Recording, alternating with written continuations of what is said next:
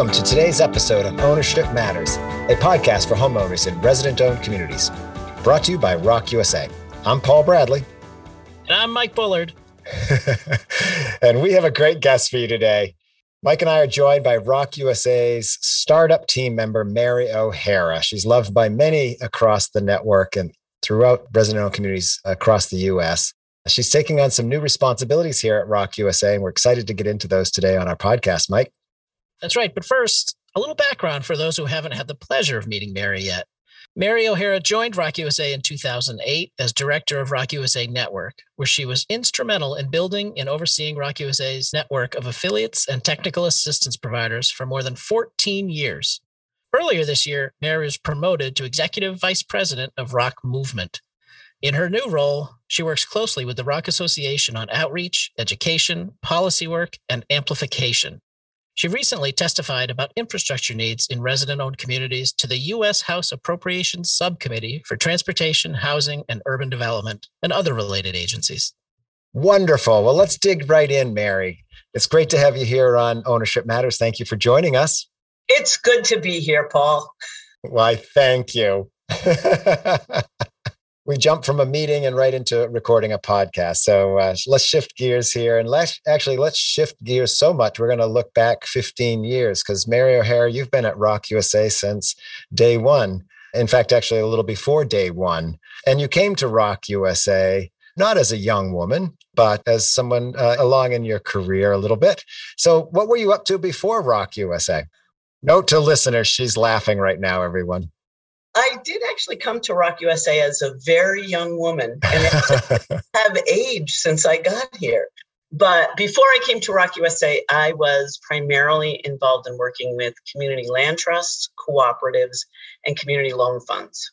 So I started my work in community reinvestment and the enforcement of the Community Reinvestment Act, which actually had to be done by citizens in order for that very important statute to actually get uh, put into play and make sure that everybody who was credit worthy had access to credit across the country. And from there, I got involved in community loan funds, which, as you know better than anyone, was the precursor to community development financial institutions, or CDFIs, as we have at ROC USA Capital, and cooperatives for cooperative housing, most often cooperatives for housing, but also cooperatives for all kinds of things. Cooperatives for um, owners of businesses, so worker cooperatives and food cooperatives and farming cooperatives and fishing cooperatives across the board.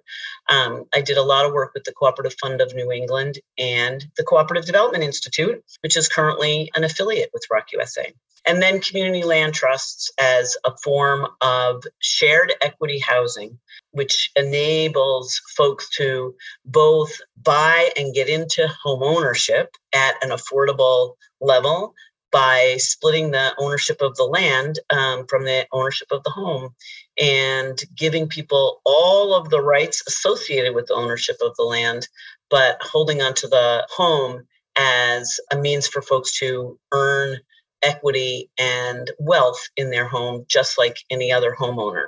So, community land trusts are, are very similar to resident owned communities, actually, in that manner. So, that's what I did. Yeah. Well, listeners who've listened to our podcast with Michael Swack, just recently recorded and will be released just prior to Mary's, uh, will hear a lot of parallels in Michael Swack's background and Mary's, both in community loan funds and in community land trust and co op. So, and both of you are New Englanders. So I suspect you and Michael have bounced into each other, bumped into each other many times over over the last whatever. I won't state number of years since I've now brought up the age issue. I, don't, I don't consider it an issue, Paul. age is just a number. There's no issue with age. And I'm sure that many, many millions of New York residents will be thrilled to learn that they've now been assimilated into New England. well, and I have have known Michael Swack since I first got out of college. I actually met Michael Swack back during community reinvestment ACT days, and I used to go and be a guest speaker at his classes at Southern New Hampshire University. And of course, as Paul knows all this, because I've known Paul since pretty much the beginning of his career, because I, I was involved with the New Hampshire Community Loan Fund as one of the first community loan funds in the country, along with uh, the Boston Community Loan Fund, which has since become Blue Hub. So our time goes back a long, long way for sure. We do. And it's a wonderful, wonderful time, wonderful to look backwards. But Mary, if I have this straight, you came to ROC USA with a history of primarily working as a contractor. Uh, and then this guy, and, and I'm looking at you, Paul, offers you a job at a startup nonprofit looking to reproduce the success found in one single state all across the country in a marketplace where this was overwhelmingly a foreign concept and with seasoned players who were, let's face it, more well known and far better resourced and funded with their tenure in the industry. So, what gave you the confidence to join on? Was it simply a leap of faith or was there something more? It was my father. Well, actually, actually, it was 2007 and I was doing consulting work with a number of CDFIs and was a contract underwriter and, and loan originator for several CDFIs. And Paul came and talked to me about this idea of putting together a national network of nonprofits to take what had been so very successful in New Hampshire across the country. And I was very interested because in all the times that I had been working in cooperatives and CDFIs, I very often was in a situation where I would come across a manufactured home community where the residents wanted to purchase in a state that wasn't New Hampshire. And I would be working to put together the financing for that. And I would call on the New Hampshire Community Loan Fund for assistance. And I would call up and say, I got to underwrite this loan and you do this all the time. So please help me. Can I send my numbers to you and just look for mistakes and help me figure out how the pro forma should look? And the New Hampshire Community Loan Fund was always willing to assist me and many other nonprofits out there that were working to do rocks in a very, very limited way before there was rocks. You know, we're trying to do limited equity cooperative manufactured home communities. And it was very difficult not having ongoing technical assistance and not having the capital available readily to finance the homeowner purchase and not having any of the tools and templates and processes and approach to this as something that was more system like. So when Paul came and asked me if I was interested in working with him in creating this network of nonprofits, I told him that I thought it was brilliant. I had spent a lot of time working with cooperatives where nobody ever wanted to support technical assistance. And uh, I had made a lot of loans to cooperatives and desperately sought technical assistance for these brand new businesses who were attempting to own and operate a building in most cases or a mobile home park in some. And nobody wanted to pay for it the philanthropists, the foundations didn't want to pay for it. The lenders didn't want to pay for it. They would turn to the nonprofits and say, You guys, you're nonprofits, just get grants for that. And I thought that the New Hampshire Community Loan Fund's approach of supporting their technical assistance through the financing was brilliant. And I also loved the idea of trying to put together a nonprofit network that would support one another and be able to share the cost of doing the kind of affordable housing that we were talking about doing with manufactured home communities and starting from the beginning to create what were the parameters for that. I had worked in a lot of efforts to bring together disparate nonprofits who were doing all the same work and get them to use their power of numbers to generate the resources that they needed, the attention that they needed, and the financing and funding that they needed, only to be undercut by them being unable to agree on what the model was that they were going to be promoting. And that's true for actually for community loan funds and for community land trusts there just was a great deal of inability to bring together these disparate nonprofit views of how that work was done. And we were going to start out with a proven model of success. At that point, New Hampshire had been doing resident owned communities for, at that point, it must have been almost 30 years, I'm going to say. I can't remember. I think there were, I want to say there were 80 some odd resident owned communities in New Hampshire at the time. I felt like the proof of concept was well established and that this was a model that a limited equity cooperative model that we could ask other nonprofits if they wanted to get in that box with us. Here's what we want to do. Here's how we want to do it. Are you interested in coming in? And starting a network from that point of standardization seemed to me to be an incredibly elegant idea. So that's what attracted me. And Mary served in outstanding fashion as the director of ROC USA Network for 14 years, over really supporting the network of nonprofit affiliates that have been providing technical assistance in communities and just terrific work uh, and a workload that uh, would have had most people crying uncle. There's just no question. But before we get to Mary's new position, Mary, I'd love you got this question many times as I did in the early years.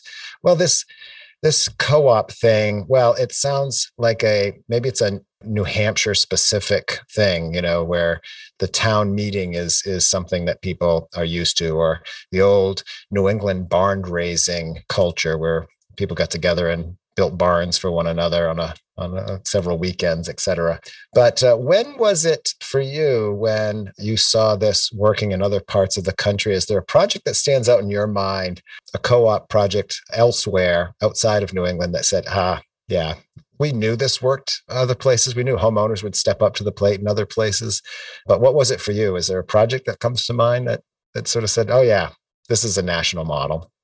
You're right, Paul. There there have been many many times where folks have have questioned it. And honestly i felt like i when i first started in in uh, rock usa network i really needed to be on the ground. And i had done a few manufactured home communities in other states particularly massachusetts. So i had seen the conversation with a group of homeowners who live in a community and understand pretty much right away what they are facing when offered the opportunity to actually purchase. And I say this all the time. I feel like there's always somebody that stands up in that room and says, I've done the math. We can't afford not to do this. This makes sense for us as homeowners. In terms of particular rocks, I would say I remember early on that we were a little deer in the headlights with our first very large acquisition. And it was two communities, not one. It was Cranberry Village and uh, Pine Tree Village down in Carver, Massachusetts. And I actually had been on a ferry one time and sitting at the bar talking to someone and talking about ROC USA uh, right before we launched. And this young man told me that his mom lived in a community and had bought a home there, um, Cranberry Village, and had bought it as a retirement home. And the property owner was going to sell it and understood that he had to give the residents a chance to purchase it, but was telling everybody in Cranberry Village that there's no way you want to do this because I'm going to sell these two properties together.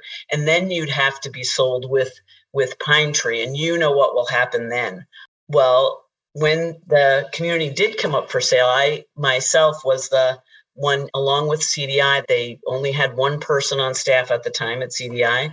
And we went around together and canvassed all of the homes in Pine Tree Village and Cranberry Village. I actually remember it because it was Super Bowl Sunday. So you can imagine how popular we were knocking on doors on Super Bowl Sunday in Massachusetts.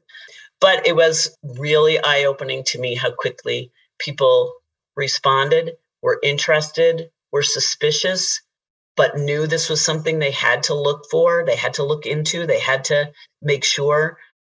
There were all kinds of things going on in both of those communities. And it was the biggest was the biggest deal that we had at ROC USA had had done up to date to do these two communities together.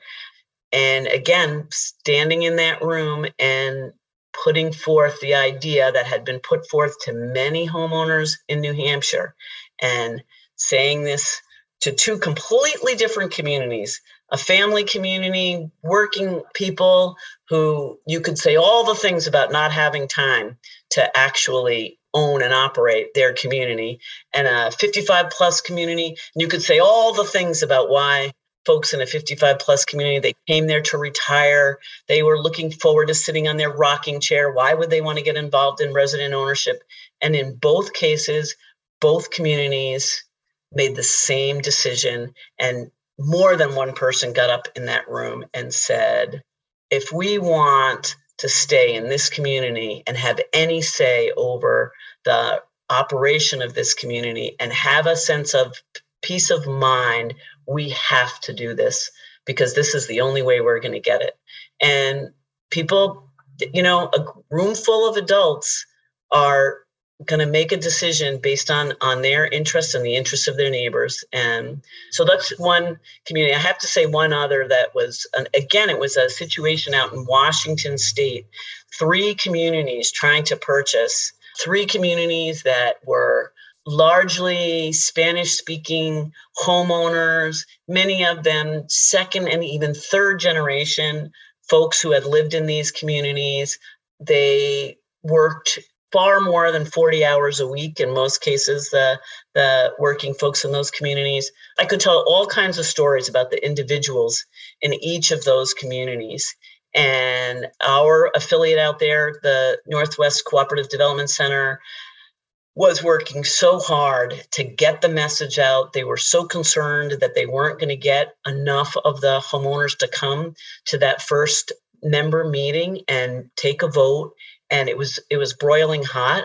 And we bought our cooler and we bought our outdoor tent, you know, one of those little canopies, and we set it up on the piece of vacant land in that community. And we had the table set up and we had all the paperwork and we waited and waited and it got closer and closer to the time that the meeting was supposed to start and we got more and more concerned that nobody was going to come.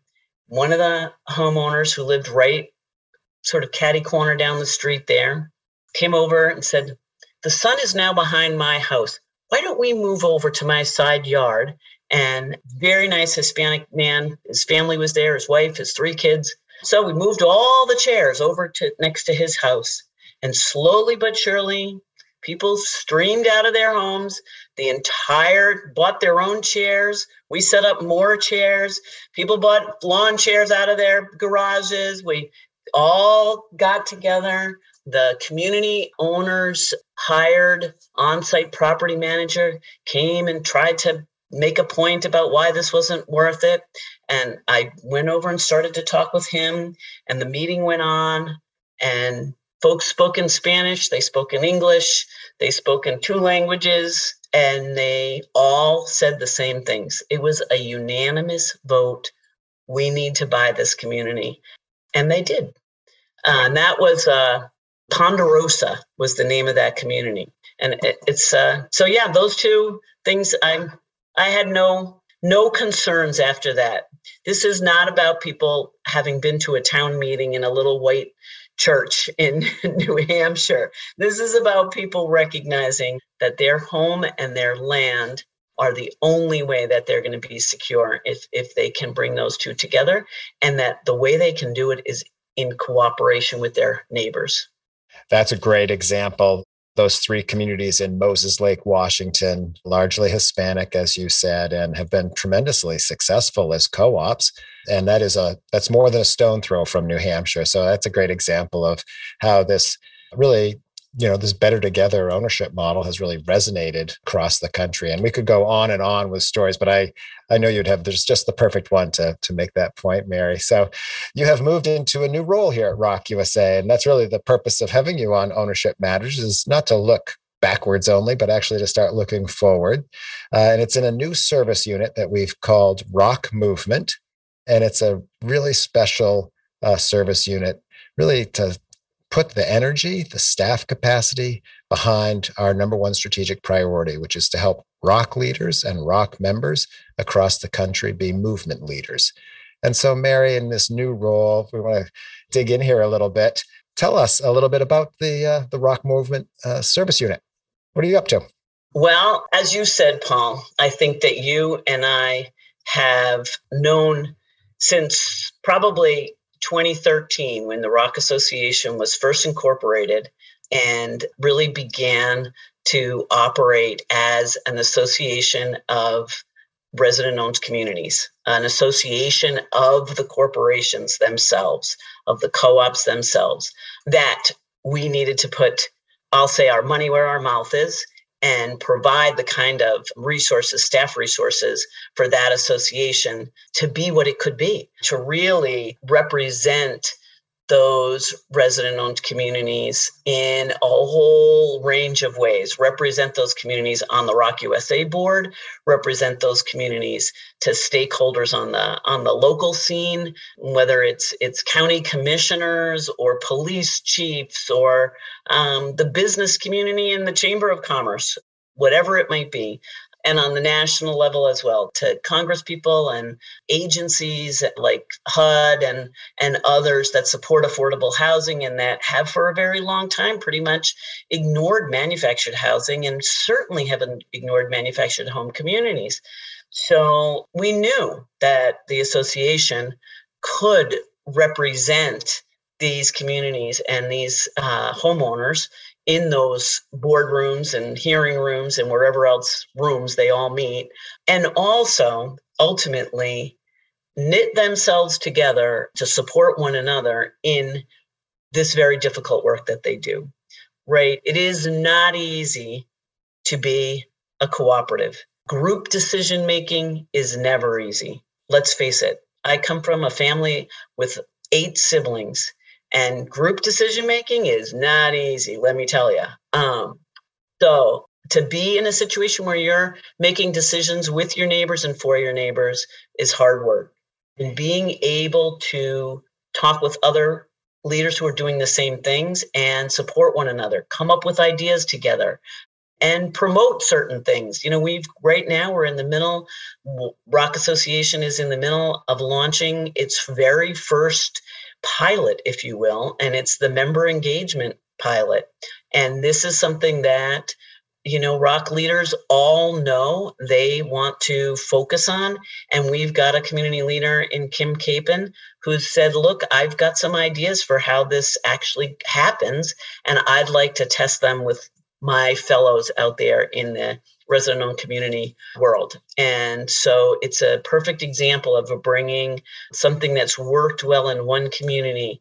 It's not a one thing, it's a set of things, and out to the other communities and trying it out and saying, okay, is it working with you well maybe we need to maybe we need to tweak it a little bit but eventually building something that everybody in the rock world can can share and benefit from so that's the other piece i think of rock associations purpose. They're stated in their articles of incorporation that one of their purposes is to create a peer to peer network and really support rocks so that no matter where their TA provider goes, no matter where ROC USA goes, those rock leaders have each other in the future to support one another.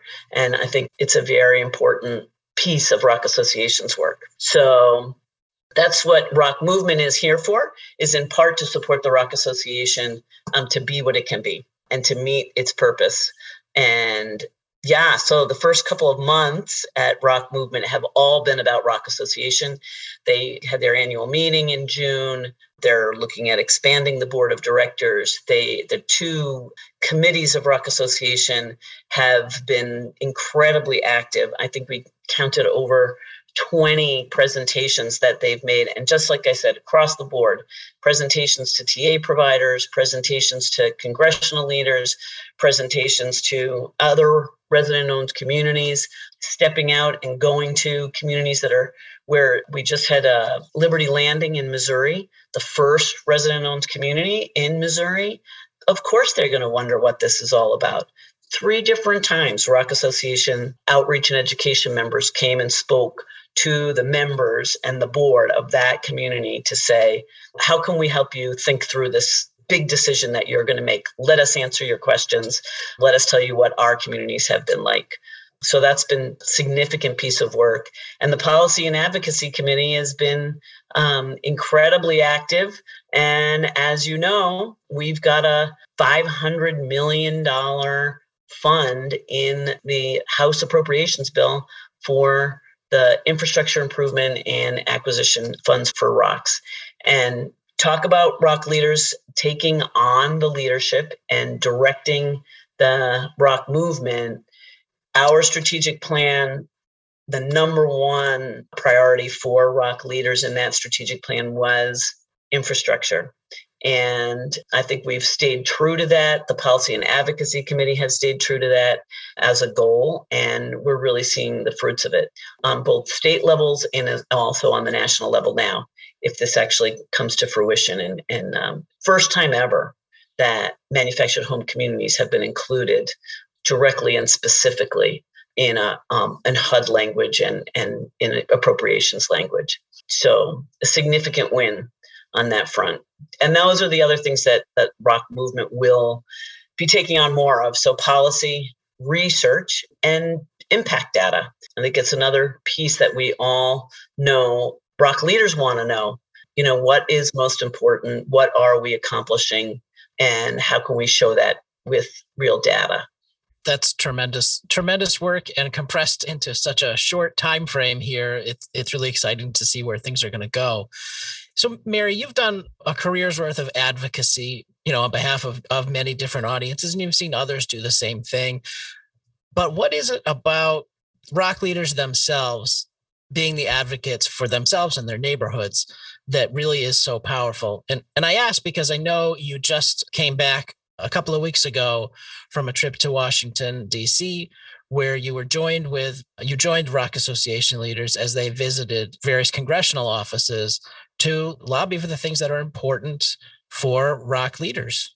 How did that go? What was that like? It was awesome. I have to say, first and foremost, that the ROC Association directors, Deb Winowitz here in New England as the New England Regional Director, Marjorie Gilsrud who's got the whole uh, Midwest and Central and even South region of ROC Association, and then John Egan in the Mountain West region, where the three ROC Association directors, they not only did their work at the ROC USA board, but also their own board meeting, uh, which was extensive in terms of their strategy and where they wanted to go but their enthusiasm. So, number one, I'm going to say it's enthusiasm every one of those rock leaders is so enthusiastic about their communities and their neighborhoods and what they're trying to do to bring that to congressional staff. It comes across and it just makes it fun. It makes it really really fun. They were just so excited. I think the second thing is is there's nothing like hearing it from the people who are living it. So for you know the folks that are in on these congressional staffs and have they've heard it all they've seen it all they've you know they're in the hallowed halls they they have all that perspective right? And like you're saying they've they've listened to lobbyists and advocates and well-meaning and not so well-meaning folks trying to convince them to do something or support something or spend money on something. So just to say that you know the folks that we're talking to have seen all kinds of people all kinds of lobbyists and advocates and well-meaning folks and not so well-meaning folks trying to talk them into doing something or spending money on something or including some regulation in in the work that they're doing. And to actually hear from people who are impacted by the decisions they make and who are living the life that they're coming to advocate for makes a huge difference. And I saw it every time they asked a question of us sitting at the table. And Marjorie, you know, said very frankly, you know, when I moved into my community, we had a lot of issues with crime and drugs, and we owned it for maybe a year. And the police chief came out and said, You guys are doing great We are rarely called to come to this community anymore. We simply come by for a regular check. And police chief was uh, testified to the county on how much it meant to him to see what was going on in this community now that it was resident owned. When they asked a question about climate change and what does that mean for communities, Deb Winowitz said, My community lost over a thousand trees in the last storm. Our tree cover, which is very important to the community, had been neglected for years. And we purchased it and we've spent over $35,000 of our own money dealing with trees. But after this storm, we were inundated, and one of the ROCs from the next town over brought us a check to help us deal with what was going on. We'd like to see that kind of climate uh, mitigation built into this infrastructure bill that you guys are looking at. So I could continue on, but every question that was asked, people were able to say why it was important to them. We were in the Colorado senator's office, Senator Bennet, and they asked about the uh, opportunity to purchase. John Egan was able to speak to the fact that Animas View would never have been able to purchase their community if it hadn't been for the fact that Colorado had finally passed opportunity to purchase. And he spoke very frankly about the fact that we stood on the shoulders of a community that was closed because a community owner wanted to sell the land for development and make a ton of money while and that is what spurred opportunity to purchase in colorado. And it enabled us. We live on a beautiful riverbank. Um, we have a gorgeous community. It's a wonderful place to live. And everyone in that community breathed a sigh of relief once we bought it. And i think hearing that really intrigued these staff people because they were hearing from real people who really know. Yeah, and and real people who have stood up in and uh, providing community leadership in their communities. You know, local homeowners that are are actively engaged in uh, owning and uh, managing the community uh, over the long term for the benefit not just of themselves but for the entire community and really the entire region because they're providing secure, affordable housing for that region. How do you not get behind uh, these communities? Uh, and I just love that we've got dedicated co-op leaders that aren't just you know contributing at a local level, but they're also stepping out and supporting other communities. The peer-to-peer networking you mentioned, the work on outreach and education, talking to new communities, talking to uh, on the policy and advocacy side, talking to legislators, sharing their stories um, we just see tremendous opportunities for more and more co-op leaders to step out and uh, share their stories here i think uh, at the end of the day. And what you're reporting back mary is the impact of that. I mean there's a real opportunity for co-op leaders to drive how the public sector and really how the private sector interacts with these communities and supports these these resident owned communities no? I would love to see anybody who says these people can't own and operate one of these yeah. properties. They have no experience. Yeah. How could they possibly? I'd love to hear one of those say that directly to Deb Winowitz, who says, frankly, I have over four miles of roads in my community that I have to make sure get paved and plowed. And let me tell you, this is how we do it. Or say that to Marjorie Gilsrud, who just hired um, a property manager who she is working with on a daily basis and is thrilled to see how uh, the improvements are taking place in her community because she just went through a three month long process interviewing property managers and choosing one that really works for her community. I'd love to see somebody try to say that to their faces because they will tell them, don't think we can't. I'm reminded of the episode we did uh, a while back with uh, Dennis Jakubowski from Marilla Country Village out toward Buffalo, New York.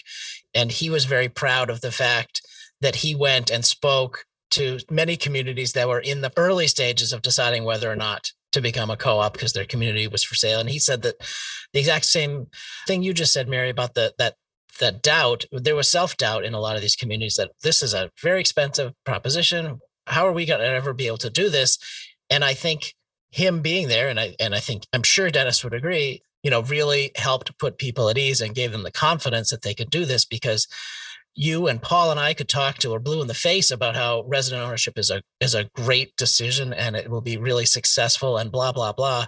But until you hear that from somebody who's living it, you know, I, am sure that is makes such a huge difference for folks.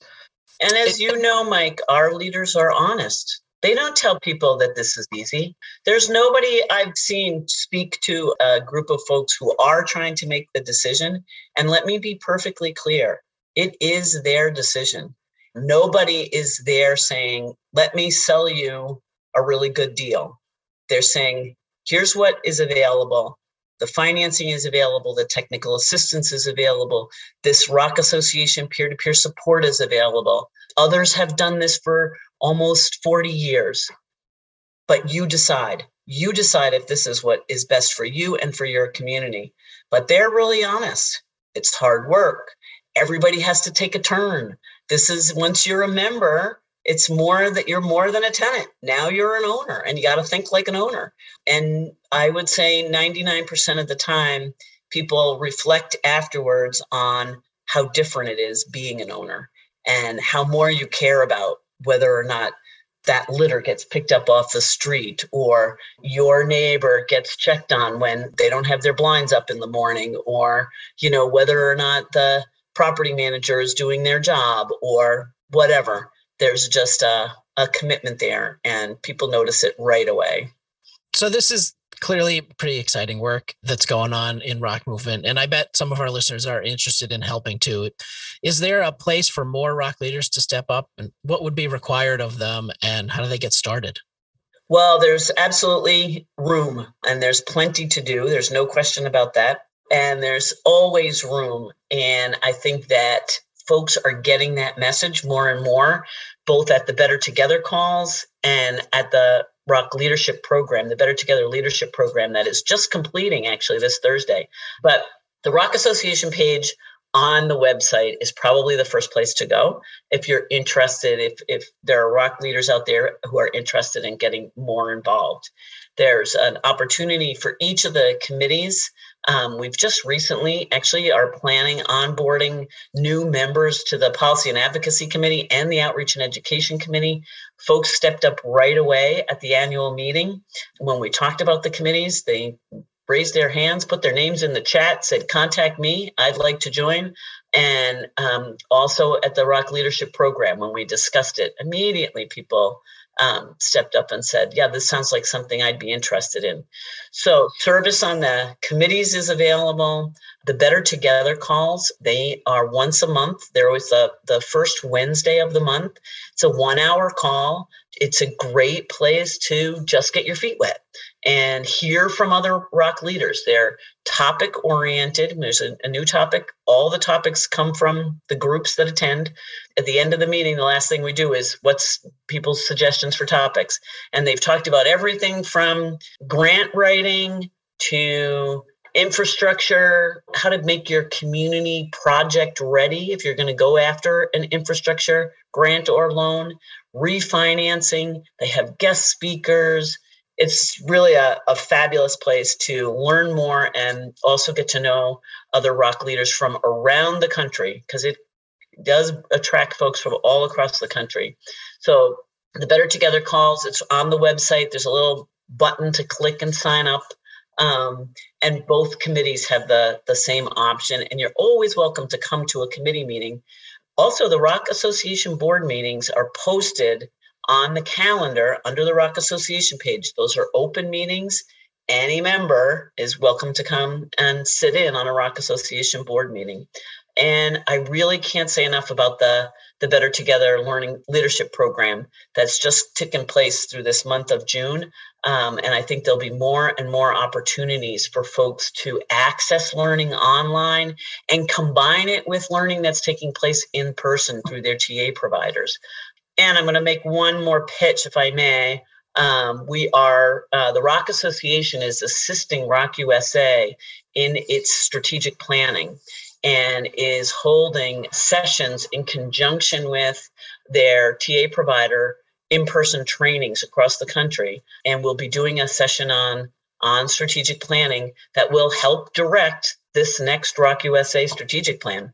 So it's a very important process, and we'd really love to see folks get involved with that. So if you haven't signed up for your local training program. It's the ROC Summit in Montana, and it's Common Ground in Minnesota and Wisconsin. Um, it's CROC out in Washington and Oregon.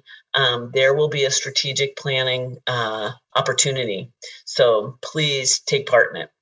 Great. Wonderful, Mary. And our, our regular listen, listeners will know that these will all appear in the show notes and uh, the ROC Association page uh, on the rocusa.org website is what Mary's referring to.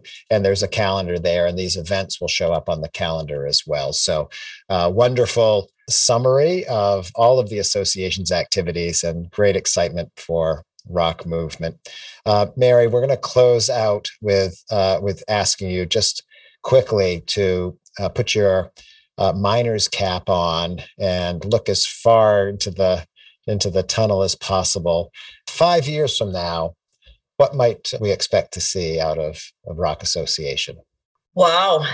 You know, I don't know that I can predict, but I think it will be, I think it will be a, I don't want to say a standalone organization. I want to say, as often as people say ROC USA or ROC USA Capital, they will say ROC Association um, because ROC Association will be known for the work that it does on behalf of ROCs.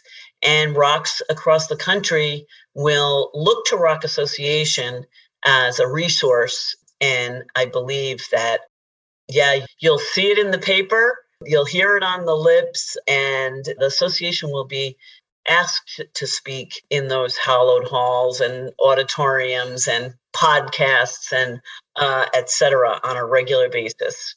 There's no question. I can tell you, uh, hearing from people, the enthusiasm to bring ROC leaders to various panels, various places to speak and share their insights. Uh, it's really taking off, and I expect much, much more of it. And Mary, thank you so much for your dedication to resident ownership and to these communities. I know personally how much this means to you. It shows every day and, and how you conduct yourself and the work you do, the passion you bring for this. So, on behalf of all the resident owned communities and all of us here at ROC USA, thank you for all you do.